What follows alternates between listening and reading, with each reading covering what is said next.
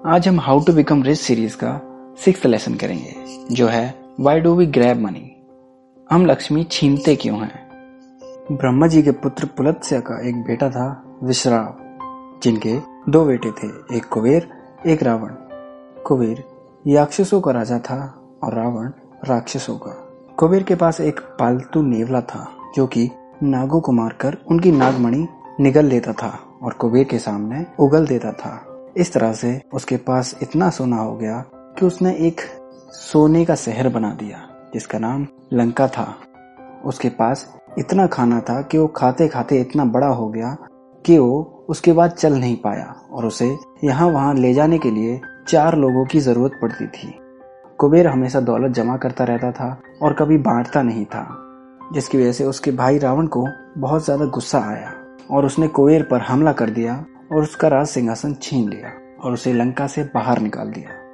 कुबेर ने अनगिनत सांपों को मारा था और उनकी नागमणि छीनी थी, जिसके बदले में रावण ने राक्षसों को मारा और उसके सोने के शहर को छीन लिया। याक्षसों और राक्षसों को यज्ञ करना बिल्कुल पसंद नहीं था। उन्हें एक्सचेंज बिल्कुल भी अच्छा नहीं लगता था। उन्हें जो भी पसंद आता था, वो उसे छीन लेते थे और इस सबसे लोग काफ़ी ज़्यादा परेशान थे। रावण ने सीता माँ का हरण किया, जिसकी वजह से भगवान राम ने एक बानरों की सेना बनाई, समुद्र पर एक सेतु बनाया और लंका पर हमला कर दिया। भगवान राम ने रावण को मारकर माता सीता को छुड़ा लिया और विभीषण को लंका का राजा घोषित कर दिया।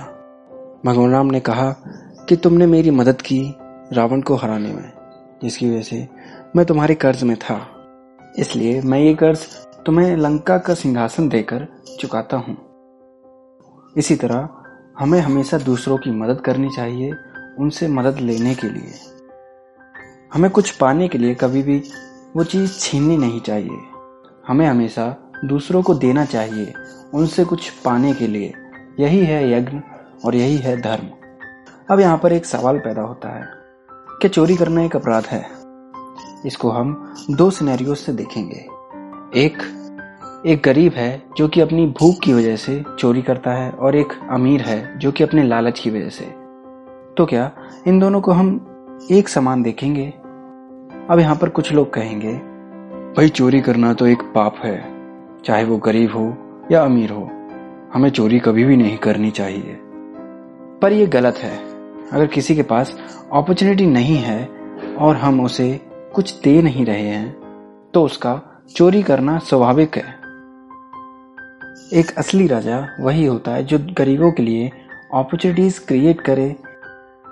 और एक क्षत्रिय वही होता है जो मार्केट में ढेर सारी अपॉर्चुनिटीज़ क्रिएट करता है। तो इस लेसन में हमने सीखा, हमें कभी भी पैसा छीनना नहीं चाहिए, हमें कभी भी कोई चीज़ छीननी नहीं चाहिए, बल्कि दूसरों को देना चाहिए और उनके लिए अपॉर्चुनिटीज़ क्रिएट करनी चाहिए। इससे दूसरे भी आपकी बहुत ज़्यादा मदद करेंगे और आपके लिए भी अपॉर्चुनिटीज़ क्रिएट करेंगे। तो इस लेसन के लिए बस इतना ही। अगर आपको हमारी समरीज पसंद आती हैं तो आप हमको पॉड चेजर या एप्पल पॉडकास्ट पे फाइव स्टार रेटिंग देकर थैंक यू बोल सकते हैं। अगले लेसन में फिर मिलेंगे। तब तक के लिए अपना ख्याल रखें और सीखते रहें।